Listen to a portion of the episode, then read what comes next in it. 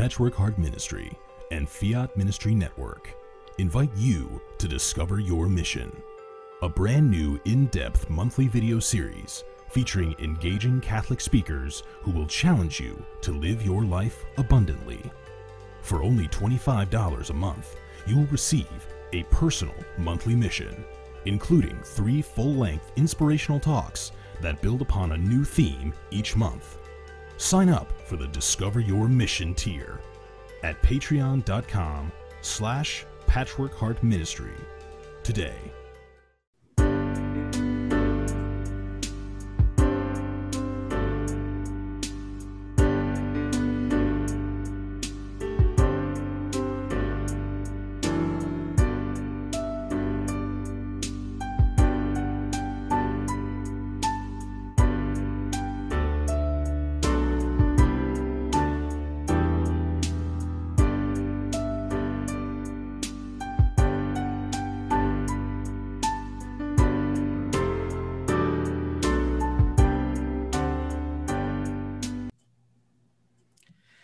Hello, everyone, and welcome to another edition of Hungry for More. I'm your host, Al Smith, the Pipe Padre, and uh, we are in the season of Lent. And so uh, I thought I would uh, share with you a little bit of update on how things are going uh, with my Lent. And of course, uh, looking forward to hearing from you. And I want to thank everyone who has uh, been sending in their emails, their cards, their letters. it's nice to have an audience that interacts with us. So I thank to everyone who has subscribed to my channel. And of course, you know, uh, connects with us um, from time to time at my website, bishopsheentoday.com. And I'm grateful to everyone who has been buying the book, The Cries of Jesus from the Cross. It is, uh, again, a bestseller during Lent, especially. And uh, I know I was checking with my publisher, Sophia Institute Press, and they had uh, the book on back order for uh, a few days. Uh, they sold out uh, so quickly, but they've got more in stock. So uh, it's never too late to pick up a copy of The Cries of Jesus from the Cross for Lent. And so, again, thanks to everyone uh, for your support. We're going to have a very special guest on the show tonight, Father Ed Looney. of course, you know my love for Archbishop Fulton J. Sheen. he was very Eucharistic and very Marian.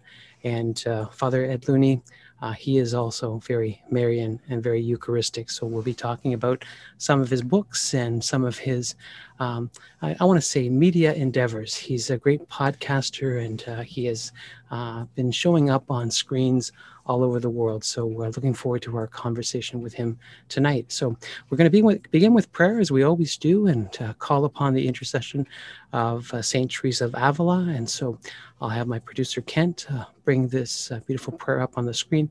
So please join me. In the name of the Father, and the Son, and the Holy Spirit. Amen. Let nothing disturb you. Let nothing frighten you. All things are passing. God never changes. Patience obtains all things. Nothing is wanting to him who possesses God. God alone suffices. In the name of the Father, and of the Son, and of the Holy Spirit. Amen. I love those words of St. Teresa of Avila. I need to hear them uh, every day. Let nothing disturb you. Let nothing frighten you. So, uh, we live in trying times, and we need uh, the confidence that the saints give us each and every day. I'm going to bring onto the screen uh, our good friend, Father Ed Looney, all the way from Wisconsin. Uh, many of you who know I'm in Canada, and so uh, snow is a regular part of my life uh, six months of the year. And I know in Wisconsin they do have snow and winter. And so I uh, want to welcome to the set our good friend, Father Ed Looney. Uh, Father Ed, welcome to Hungry for More. Thank you, Alan, for uh, the welcome to be with you. And yes, I am a lover of snow. I am an avid skier. I uh, have gone out, I think, four or five times already this winter and hope that maybe God will bless us with more snow in the uh, weeks ahead so that skiing can continue. Amen. Amen. Well, I see you've dressed uh, the part today and that you have your Roman collar on, and uh, you have, uh, of course, uh, we are presenting well as a priest today. And so, um, again, give us a little bit of background on your journey to the priesthood.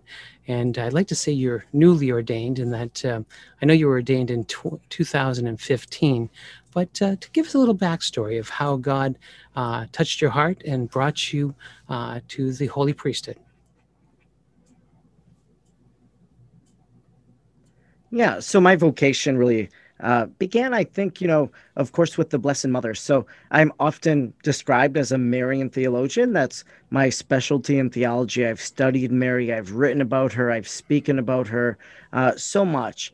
And uh, my vocation, I think you could really go all the way back. And lots of times people ask me, well, when did you uh, fall in love with the Blessed Mother?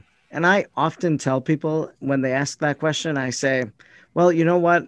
I came out of the womb loving Mary.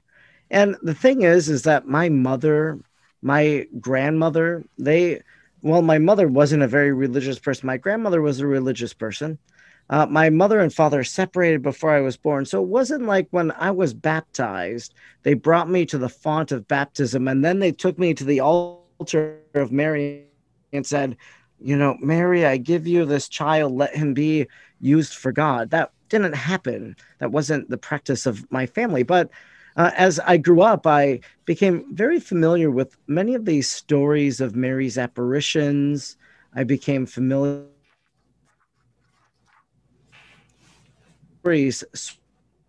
and uh, really had me think more and more about what is the meaning of life there was a lady from my home parish actually that went on pilgrimages. She took people across the pond to different Marian shrines. And when I was 16 years old, she took me to one of those shrines.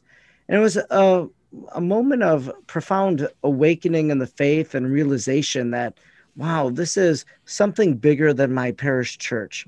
All of these people gathered here, all of these people praying the rosary, going to Mass, going to confession. It was just one of those awe inspiring moments in a person's life.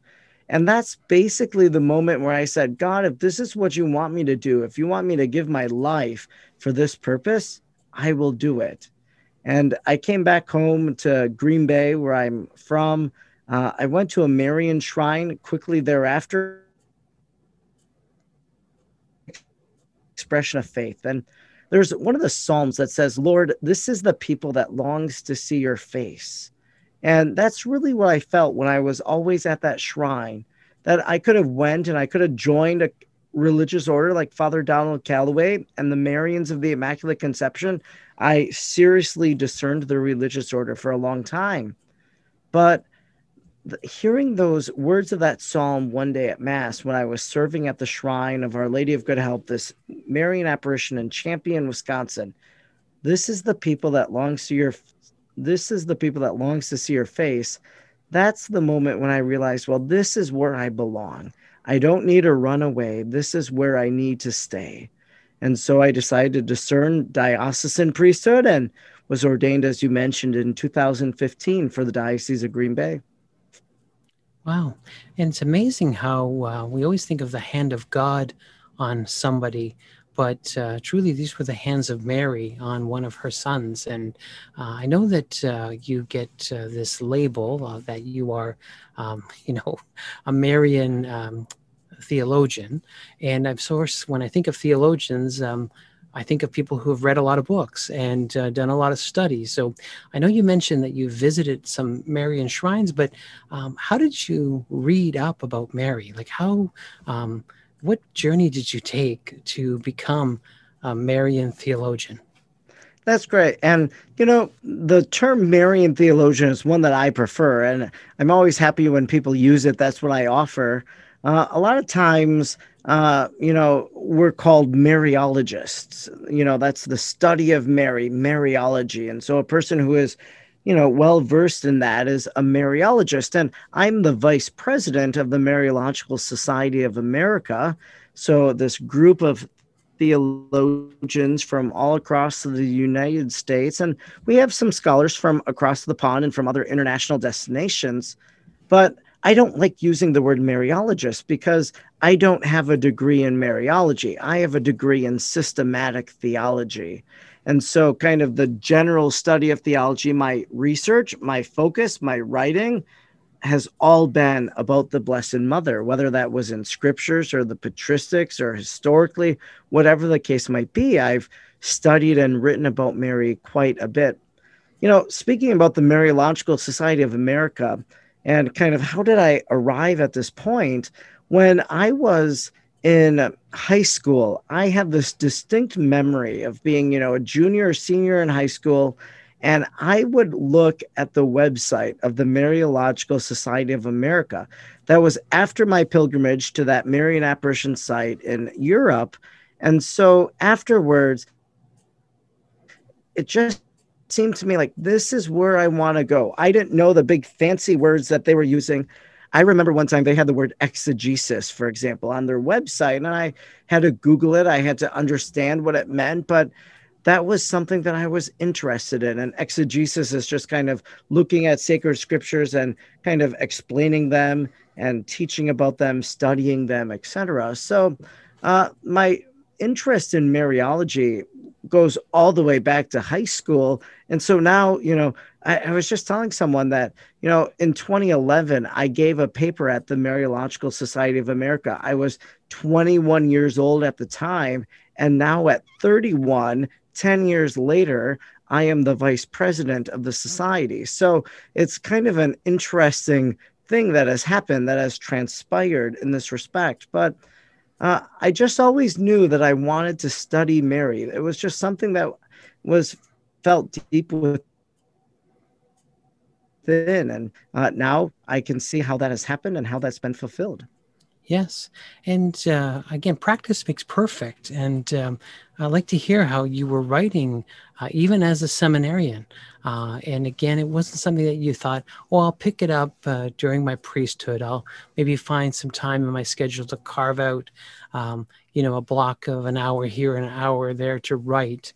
Uh, I know you spent a lot of time preparing your homilies, but uh, again, writing must come easy for you. And it's a gift. I know for some, writing is difficult. But uh, tell us about, uh, again, uh, your journey of finding publishers. And I know that you have written many papers over the years with different uh, organizations, but uh, tell me about your so called book writing journey and finding publishers. Because I know some of our audience, um, they are always asking, you know, they ask me, how did uh, a man of trade like yourself, you know, they know me as the pipe padre or plumber, how did you ever publish uh, works with Sophia Institute Press and other publishers? And uh, I just say, you know what? Uh, God has a sense of humor. But uh, tell us a little bit about your writing journey and some of the connections you made with some of the publishers.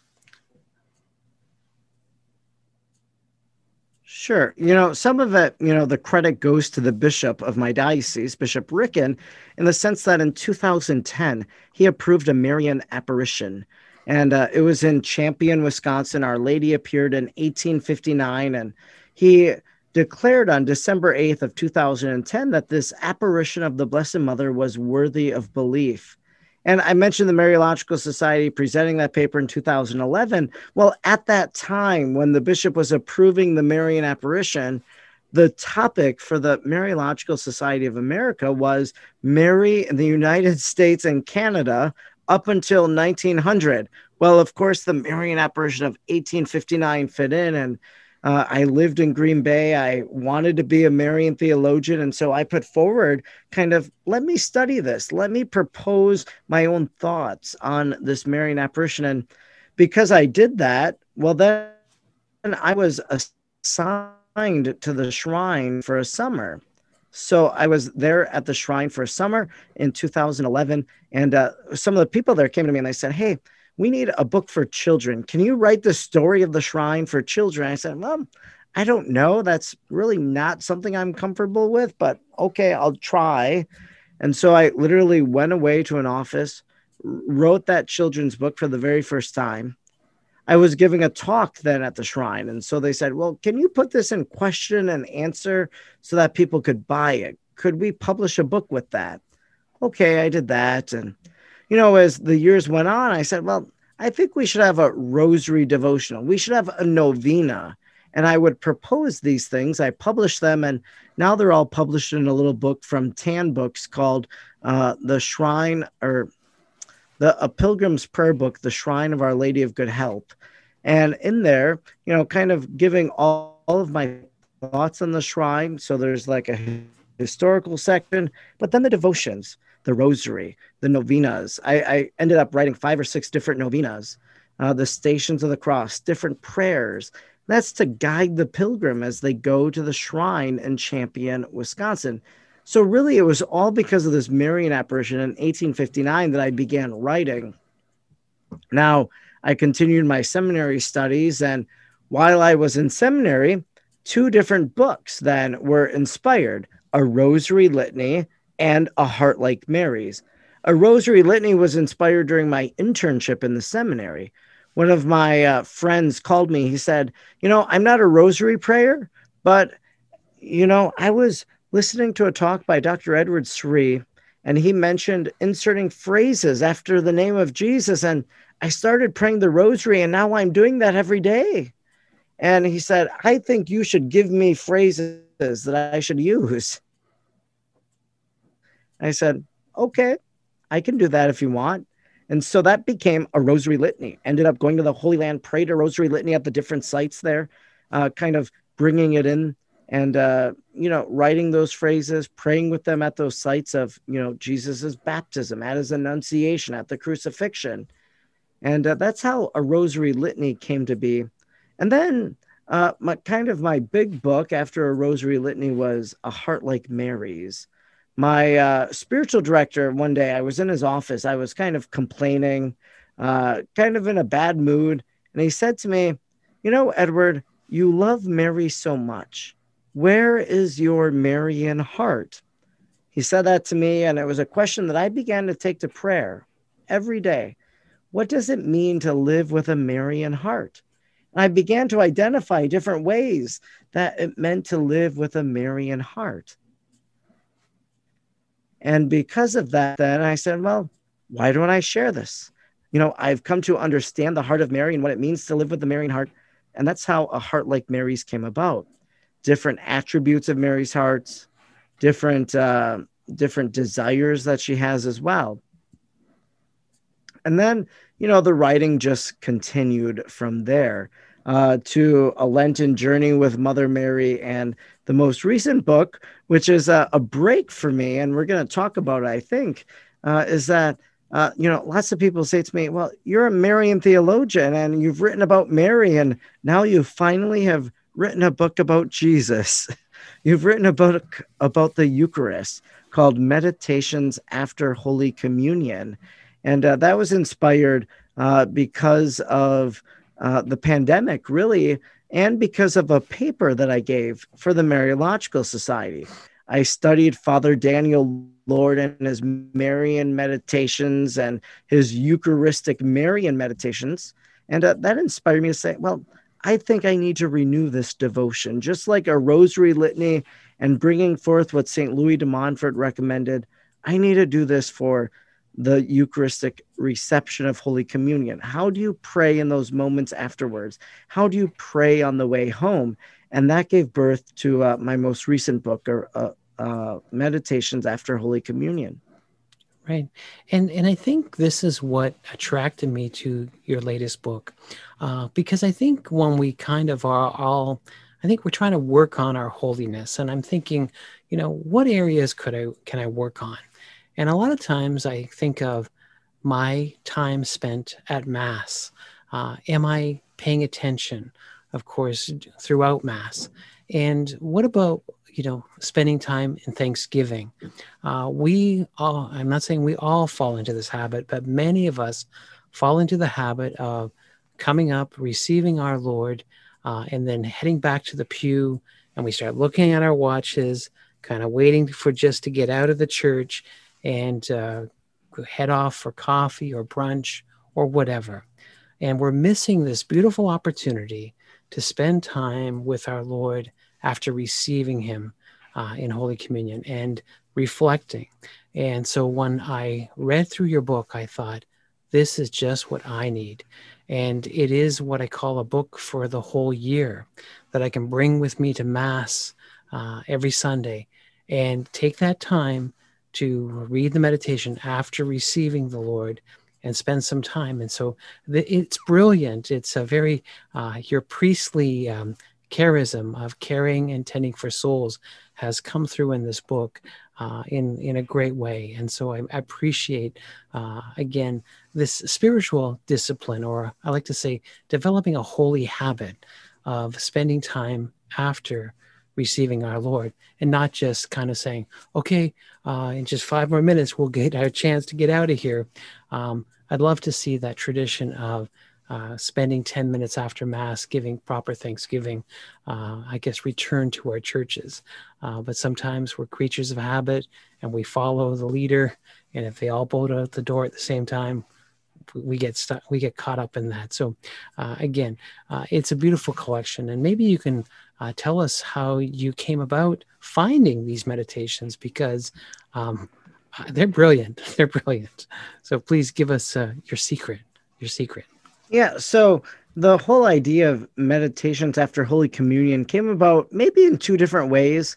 And as I sat down and I wrote the book, as I wrote the introduction, you know, recalling some of those experiences that I've had um, in terms of uh, witnessing people praying after Mass you know, when I was 16, 17 years old, I actually was going to a different parish than my home parish. I would drive there, I would participate in the Mass there. And, you know, there was something striking because people would kneel down after Mass and they would pray there. And uh, they would use different prayer books, they would use different prayers. And it was just something very inspiring. And I saw that in the seminary too. But there were other people that just would get up afterwards and then they would leave but then there were others that would stay there in silent prayer. And so that witness to me, as I saw that, said, I need to spend time here. I need to pray here. Now, uh, what do you do after Holy Communion? It's a great question. And when I was a young boy, I was an altar server. I remember, you know, I must have been 12, 13 years old at the time. I was in the sacristy of the church, I remember, and just came across the prayer, the Anima Christi, soul of Christ, sanctify me, body of Christ, save me, blood of Christ, inebriate me.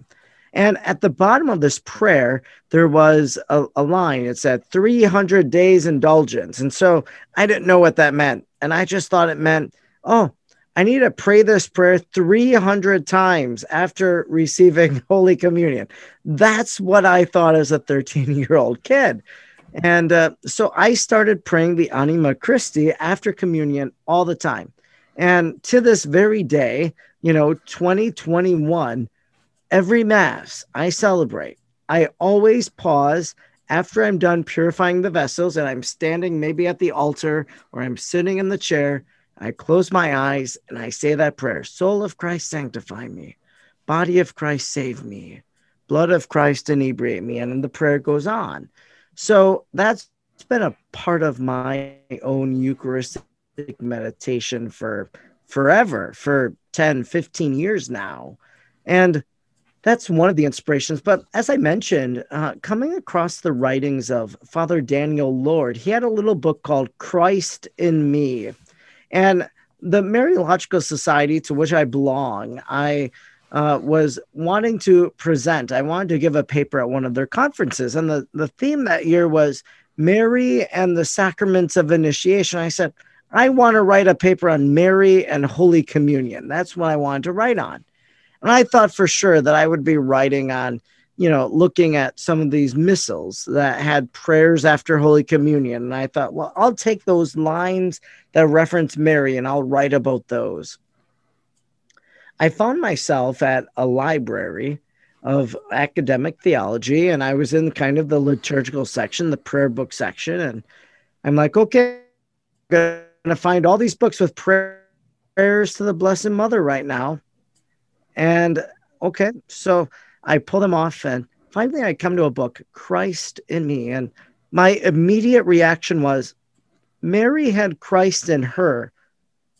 Christ is in me in the Eucharist. Maybe this book has something to do with Mary and the Eucharist. I open it up. I never had heard of Father Daniel Lord before. I look at the book and it's a book of meditations after Holy Communion. The very name of this book was the title, the subtitle, Christ in Me Meditations After Holy Communion. And so I looked at the index and I saw that he had 12 meditations on Mary and the Eucharist and after Holy Communion. And as I delved deeper and deeper into the writings of Father Lord, well, he would give these meditations at convents when he would preach to the nuns. He would lead them in a prayerful meditation after Holy Communion. And I said, well, this is very powerful. And so I looked at the different themes of Mary in terms of that. And then as I gave that paper at the conference, one of my scholar friends from England, she came to me afterwards and she said, You know, Father, I love your book, A Rosary Litany, and you have such a gift for taking what was old and bringing it back to the new again. And she said, I think you should do that with Father Daniel Lord. You should write meditations after Holy Communion, just like him, but for the contemporary person. And so I sat on it. I didn't do anything with it. But when COVID 19 hit, masses were canceled. People were not going to mass. You couldn't go to mass. I said, we need something afterwards that's going to renew our Eucharistic faith. And that's where I said, we need to finally write this book, Meditations After Holy Communion. So I kind of wrote it in mind as a post pandemic book and uh, really to help us appreciate the gift of the Eucharist as we receive it. Yes. And I don't think we ever thought about that. And um, again, during the pandemic, that we wouldn't be able to attend Mass in person, that we be watching the Mass on our screens. And again, to have your book, that a lot of times we kind of lose our focus because when it's that time uh, to receive Holy Communion, we feel left out. And yes, we pray our spiritual communion and we say our prayers. But to read the meditation in your book, um, there, it's a nice, it breaks up uh, what I call the online mass and brings me back to an intimacy uh, that uh, I, I long for, and many do. And so uh, I never thought it would be used as much during online masses as it has been. So uh, again, the Lord works in mysterious ways. He truly does. Uh, Father, we're going to take a short break and we're going to come back and talk a little bit about your uh, podcast and your homilies and your outreach on social media. Uh, we may even talk a little bit about your book on Mary and Lent because we still are in the season of Lent. So uh, we're going to return after a few uh, of our commercial messages. Uh, we got to pay the bills. And so please stay tuned and we look forward to seeing you shortly here back on Hungry for More. Hey everyone, it's Ann DeSantis here to tell you about my new online TV show called Journeys in Faith. Thanks to Fiat Ministry Network and Patchwork Heart Radio, I'll be interviewing some amazing guests who'll share with all of us their journeys in faith. It's going to be great, and I can't wait for you to be introduced to some truly good people who are working hard to bring deeper faith to others. It's all about relationship with God and living out our mission as intentional disciples. Join me on Fridays Eastern Time for Journeys in Faith, 8:30 to 9:30. Subscribe at Fiat Ministry Network and Patchwork Heart Ministry on both Facebook and YouTube. I'll see you Friday and have a great week. God bless. Patchwork Heart Ministry and Fiat Ministry Network invite you to discover your mission. A brand new in depth monthly video series featuring engaging Catholic speakers who will challenge you to live your life abundantly. For only $25 a month, you will receive a personal monthly mission, including three full length inspirational talks that build upon a new theme each month. Sign up for the Discover Your Mission tier at patreon.com slash patchworkheartministry today. Hello, everyone, and welcome back to Hungry for More. I have uh, in the house today my good friend, Father Ed Looney, and we're talking about, uh, of course, spending quality time with the Lord after receiving Holy Communion, and uh, we've been talking about uh, his latest book. And so, uh, I think I think we need to just uh, add a little bit of more uh, timely advice to uh, the viewers at home about this treasure. And Father, I know you were mentioning to me off air just how your goal is to um, help people build a relationship with Jesus. So maybe you can add to that.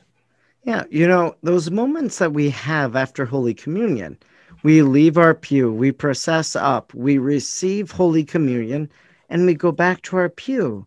And those are very privileged moments. You know, the God of the universe, Jesus Himself, the bread of life, He comes to us. And so as we go back to the pew, that's an opportunity for us to really commune, as that word means, to be one with our God.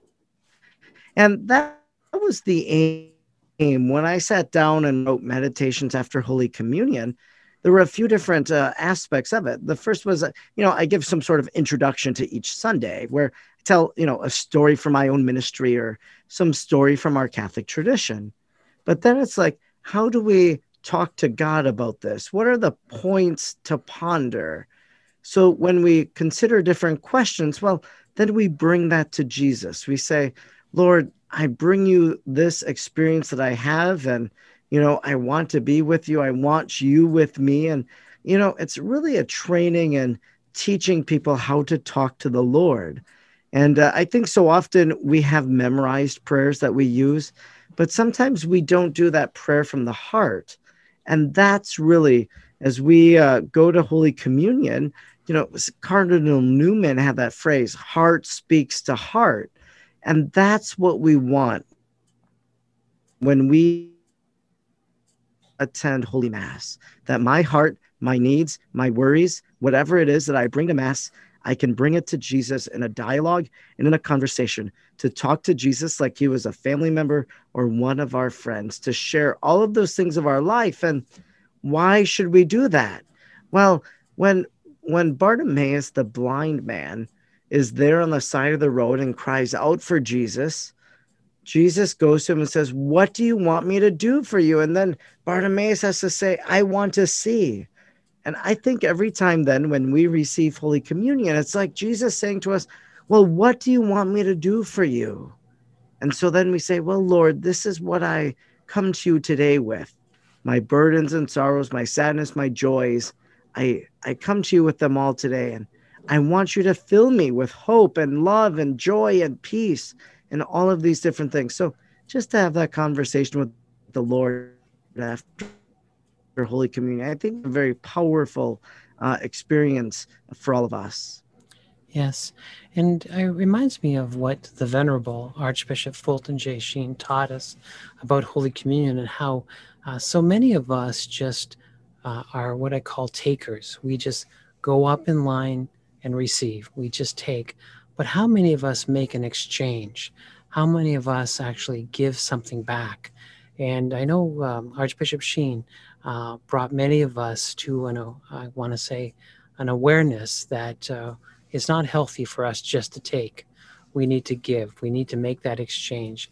Uh, God is um, asking us to give us, give Him our time, and of course, He's going to give us His eternity.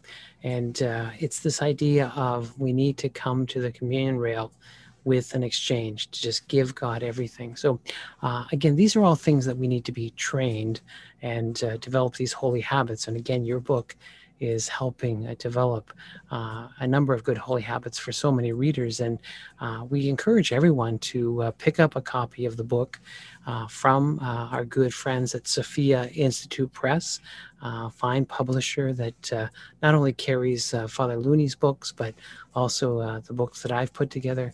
on the Venerable Archbishop Fulton J. Sheen's writings, and so again, again, we cannot recommend these books enough.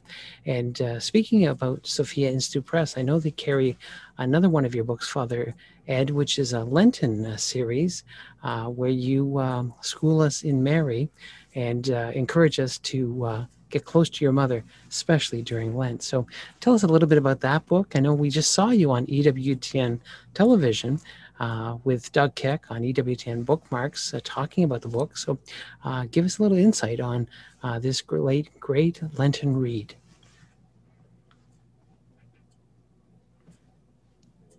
Yeah, so it's called A Lenten Journey with Mother Mary. And I was really inspired. You know, I walked through the season of Advent with another EWTN personality, Donna Cooper O'Boyle. And she wrote a book called Advent with Our Lady. And uh, it specifically focused on Our Lady of Fatima. And I I, you know, I felt compelled as a person that loves Mary, as a Marian theologian, that I need to get this book. I need to read this book during Advent when it first came out, and so I bought it. I I prayed through it. I read it, and it was about halfway through Advent that I said, you know, I think Sophia Institute, the publisher, I had not published anything with them. Uh, I said, I thought to myself, they need a companion book. You have an Advent book with Our Lady. Why not a book about Lent with Our Lady? And uh, just as she focused on Fatima, I thought, well, Mary's messages at her apparitions would make a great Lenten journey. Now, I pitched it, I proposed it, they accepted it. I ended up going to Lourdes. I was on retreat there for eight days. I was kind of going through a few different things in my life and just needed a little spiritual renewal. Um, you know, I witnessed uh, the death of, of, a very young person and, you know, kind of troubled me in, in, terms of faith. And I said, I need to go to Lourdes. I need to experience a renewal of my faith, a, a deepening of my trust in God. And it was my last day in Lourdes that I ended up meeting a pilgrim there at a restaurant, sat down at the same table as I did. And uh, we ended up striking a conversation. And this individual shared with me all about the trip that she had encountered that she had gone on. She was an orphan pilgrim. I was an orphan pilgrim. I use the word orphan pilgrim like we didn't go with a group. Most people go to such places with 20 30 people. They go with a company and i just bought my airfare. I know how to travel around the world and so ended up there by myself and stayed stayed at a convent of sisters etc so this uh, this lady though, she um, also was an orphan pilgrim, and we started talking, and she shared with me about her pilgrimage. She did the way of Saint James because she wanted to let go of different things and attachments in her life. She went to Fatima to find forgiveness. She came to Lourdes for healing. She was going to Poland for trust in God, and so she attached something to every aspect of her trip. And I went to write a Lenten journey with Mother Mary, I had an initial thought in my mind, and I thought, oh, okay, we're going to, uh, you know, we will do one apparition or two apparitions a week, and we'll just talk about that apparition for seven days and whatever. And I sat down to write it. I said, this is an awful book. You know, it's like your first draft of a book, and you're like, this is garbage. Got to throw it away, recycle it. And, uh, then I, I sat down again with a cup of coffee and uh, I thought about, well, where should we go? And all of a sudden, this woman's journey, this lady who I shared a meal with on my last day in Lourdes, came to mind. I said, that's the perfect journey. In Lent, we want to let go of sin in our life. We want to find forgiveness. So maybe that's praying for different things in our life. We want to find healing in our life. And I said, this is a, a good pattern for a journey to walk with Mary and her apparitions and to allow them to speak to us. I was very moved in my childhood by Mary's apparitions, and that's what I wanted to do in Lent. Was not only should we know about Mary's apparitions, but we should listen to what Mary says. If the Mother of God from heaven comes to earth and speaks to someone, seems rather important. Sounds like something we should listen to ourselves and uh, and so I wanted us to listen to Mary's voice, but then to begin to live these messages, because not only should we hear them, but then we put them into practice in our daily life, and that was the goal of walking with Mary and her apparitions during the Lenten season, and you know, kind of as a tribute to that young lady uh, that I met. You know, there's the little epilogue, and that's a, a eight day or nine day journey uh, to Divine Mercy Sunday, where we practice a deeper trust in God. And uh, so, really, truly, a God inspired moment to meet that person. And, you know, in a Lenten journey, I share a lot of different stories about my own experiences in ministry and pilgrimage. Uh, the most memorable, favorite one, pick up the book and read it. It's about uh, me having dinner with a thief in Lourdes, France. So you want to learn more about that? Find a Lenten journey with Mother. Well, Mary. we will. Yeah, we definitely will. now you got me. You're with a thief? Oh, right. Okay. It sounds mysterious, but interesting. yeah. Well, yeah. Yeah, you know, just to uh maybe I'll give a little Cliff Note version of it, but basically, like there was this young couple. They were younger than me. They were at mass every day in Lourdes when I was there. And I said, Why are they here? I want to talk to them. But, you know, they would always disappear by the end of mass. I never was able to talk to them.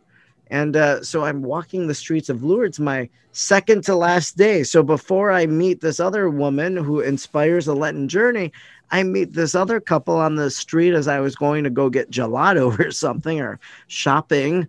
And uh, I say to them, Hey, where are you from? And they're like, England. And I'm like, Hey, this is my last day here. Like, do you want to get lunch or dinner? Like, it would be really great to, to talk to you and meet you and understand why you're here on pilgrimage. So we went, we had dinner, and then I asked, I asked a question that is very typical of Americans. We define ourselves by the work that we do. And so I said, Well, what do you do for a living? And the guy says, I can't lie to you, Father. I'm a thief. I break into cars and I steal things. And, uh, you know, so I, I have a little Lenten message about that in a Lenten journey. Like, what can we learn from this thief uh, during our Lenten experience as we let go of sin in our life? Well, I tell you, it segues beautifully into the story of the good thief on the cross with our Lord and Savior yeah. Jesus Christ and what we can learn from him. So, uh, again, Fulton Sheen um, unpackages that beautifully in many. Ways. I was going to say Fulton Sheen must have a beautiful reflection for us on the good thief, and you know, Sophia Institute Press is coming out with a new book from Raymond Arroyo from uh, EWTN called "The Thief That Stole Heaven," and so kind of telling the story of that good thief. It's a children's book much in uh, the spirit of what he's written uh, in, the past. So, you know, so Raymond's book uh, is going to be a great book that'll tell that story for the next generation. Yes, and we look forward to that. We'll have to have Raymond on the show. It's um, again a long time coming, but uh, again, he has a great insight on so many topics. Um, and speaking of topics, and you had mentioned about coffee earlier in the show, and it got me thinking about your latest podcast, uh, you know, A Cup of St. Joe. And um, of course, we want everybody to visit uh, Father Looney's website and it's uh, you know it's always you always say what do you name your website well fatheredlooney.com you know so uh, i always love those websites your name.com and uh, again right. Uh, we brought it up on the screen for our viewers to see but uh, you'll see the cup of st joe um, uh, logo there and of course your uh, bio that's there, and of course the books that you have written and are promoting uh, on the website. But um, I tell you, I look at the different tabs at the top, the top of the website, and I see that you have your homilies, you have reflections. But uh, again, we're we're all starting to tune into podcasts on a regular basis. We all have our favorites, and I know that you're uh, doing a little bit of work with a number of guests uh, using the year of Saint Joseph to your advantage, and uh, of course uh, interviewing guests. So tell us a little bit about that podcast and how it's going. Yeah, so great. Well, thanks for that. And you know, I started podcasting a few years ago, and uh, started a podcast called "How They Love Mary," and basically it was just to to speak with different guests and authors and personalities, etc., about their devotion to Mary and whatever they were doing. You know, not every episode is about the Blessed Mother, but uh, uh, at the end of every episode, I, I ask a series of like 10 questions about their Marian devotion. And you know, so that was my first, you know, kind of foray into uh, uh, podcasting, and it's been very successful, and uh, I enjoy doing it. And uh, with the year of Saint Joseph that our Holy Father declared on December eighth of last year, 2020, I, I just thought to myself, I said, well, we need to do like a little podcast thing. And, you know, everybody has their ideas for the year of St. Joseph. You know, some people are putting out their own little companions to Father Calloway's book and they're doing it for their parishes or whatever. And that's great. Do that. You know, I'm, I'm reading a consecration of St. Joseph right now myself and praying through it. Um, you know, other places are saying, oh, you know, just like we have First Friday and First Saturday. Well, we're going to do the first Wednesday and we're going to promote devotion to St. Joseph, and they might have a speaker. And so then you have me, this crazy priest from Wisconsin, that says, well, why don't we do a weekly thing about St. Joseph and bring on all of these different people to talk about different things and how is it that you can have 45 to 50 weeks interviews with a man that never said anything in sacred scripture? and uh, I, I thought that it was a challenge that I wanted to rise up to. And I really wanted to promote devotion to St. Joseph.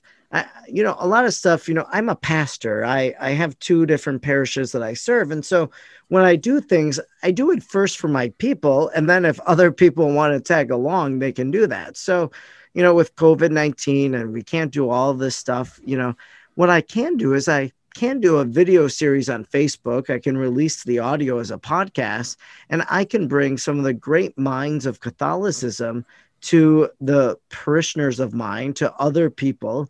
And uh, we're talking about St. Joseph every week. There's a different theme of St. Joseph, whether it's his shrines or it's homilies or writings or whatever the case might be.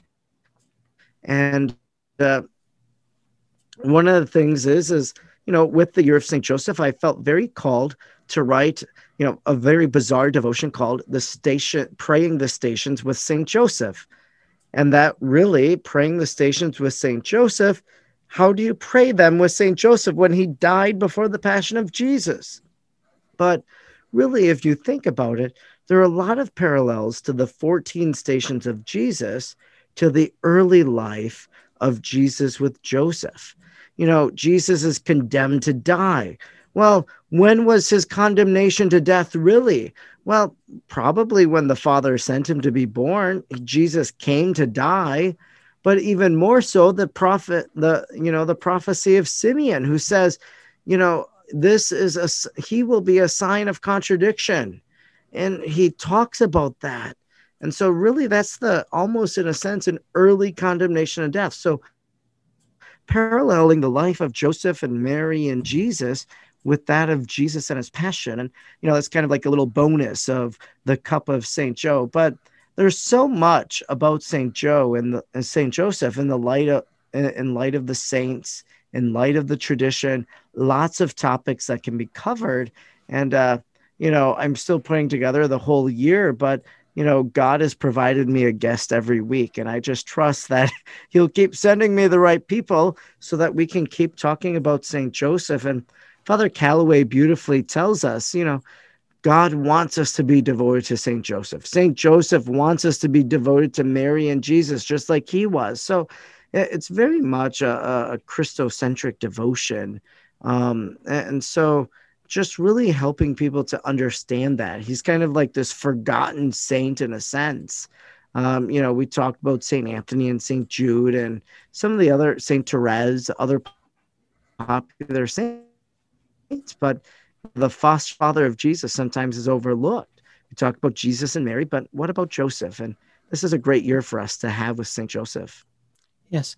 Now you were mentioning to me also that you've just put together uh, some things on St. Joseph that are going to be released uh, this week. And uh, again, they're being well received already with uh, some of the, uh, I want to say, teasers that you've put out there. But uh, let our audience know what's coming out shortly here about your, some of your writings on St. Joseph. Yeah, so we find ourselves right now as we're speaking in the season of Lent, and that's the praying with Saint Joseph and uh, praying with Saint Joseph, praying the stations with Saint Joseph. So people can find the written meditations on Aleteia on that news website, uh, a, a, great website. I, have contributed to them for several years now, and um, you know, I, I didn't intend to publish the written text, but I recorded a YouTube video of me speaking the stations that I had written and then putting them to the stations of the cross. Again, doing it really for my people that might not be able to attend stations in person and putting together a little virtual prayer for them. And uh, I put it out on YouTube, and already it's taken off. And uh, Aleteia, you know, as a contributor, they wrote to me and they said, Can we publish these stations that you have a video of? And I said, Well, sure, of course you can.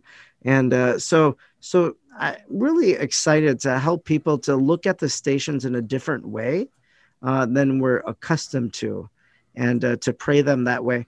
You know, there's one other project beside the Cup of Saint Joe, beside the um, stations, praying the stations with Saint Joseph that I wanted to do this year, and that is, um, you know, I, I spoke, uh, maybe I, I did speak about this, uh, a heart like Mary's, and of course, any good author has the book right next to him. But a heart like Mary's, I wrote that book, and I really feel called in this year of Saint Joseph to write a heart like Saint Joseph's. And uh, you know, a heart like Mary's is 31 daily meditations. St. Joseph's going to get nine days. That's what I got for St. Joseph. But uh, that's something people can stay tuned. I don't know how that's going to be transmitted, but uh, I really like to partner with the same publisher as this, Ave Maria Press, and maybe put out an ebook um, for the year of St. Joseph. So that's another thing that I'm praying about and hoping uh, that God will give me enough hours in the day and enough sleep at night to to uh, write uh, during this year of St. Joseph. Yes. Well, we will definitely pray for you and uh, we'll join you in prayer because I noticed that a number of your masses are uh, ending up on Facebook and on your YouTube channel and um, your homilies again on your website, uh, edlooney.com or fatheredlooney.com. Um, that um, again, there are the links provided. So, uh, again, everybody is always looking for uh, an online mass that uh, maybe they want to change things up once in a while. Um, and of course, you provide that uh, through your Facebook feed. And of course, uh, we recommend that everybody check out your YouTube channel uh, where you have a number of features that you share. So, again, the website, fatheredlooney.com.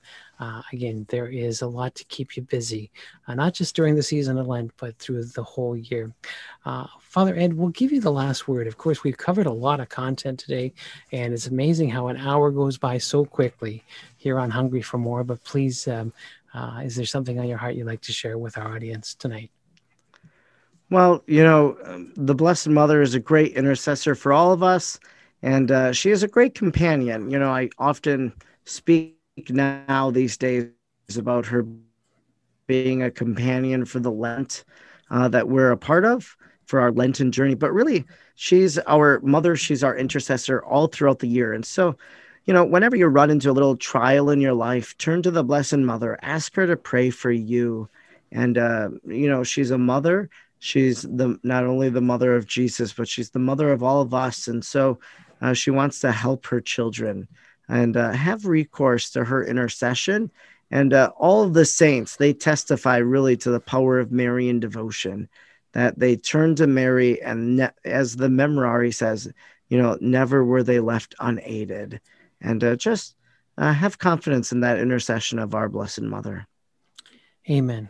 Amen. Thank you, Father Ed, for that. And uh, my dear friends, of course, we invite you to come back again next week as we will have another uh, guest that will uh, I like to say, enlighten your mind and hopefully strengthen your will. Uh, but I tell you, our prayer lives need to increase. And uh, I tell you, I'd love to share uh, the wisdom of Archbishop Sheen and, of course, uh, pray for his intercession. So I'd ask you to join me in prayer now as we uh, finish off this week's program. And I'll have my producer, Kent Kohalski, bring up on the screen a beautiful image of the Venerable Archbishop Fulton J. Sheen. And we'll pray for his intercession. In the name of the Father, and the Son, and the Holy Spirit. Amen. Eternal Father, you alone grant us every blessing in heaven and on earth, through the redemptive mission of your divine Son, Jesus Christ, and by the working of the Holy Spirit. If it be according to your will, glorify your servant, Archbishop Fulton J. Sheen, by granting the favor we now request through his prayerful intercession. And here we pray for Father Ed Looney, his ministry, and that, uh, again, the good Lord will continue to help him to serve the flock that has been given to him and will bless his apostolic endeavors. And we make this prayer confidently through Jesus Christ our Lord. Amen. In the name of the Father, and of the Son, and of the Holy Spirit. Amen. Uh, Father Ed, thank you for coming on uh, this edition of Hungry for More. And we'd love to have you back again because I think you're going to keep writing, keep producing, and keep sharing. So, uh, again, thank you for uh, your many contributions. So, well, everyone... thanks for having me. And I'd be honored to join you again on another occasion. Oh, and we'll have you back, most definitely.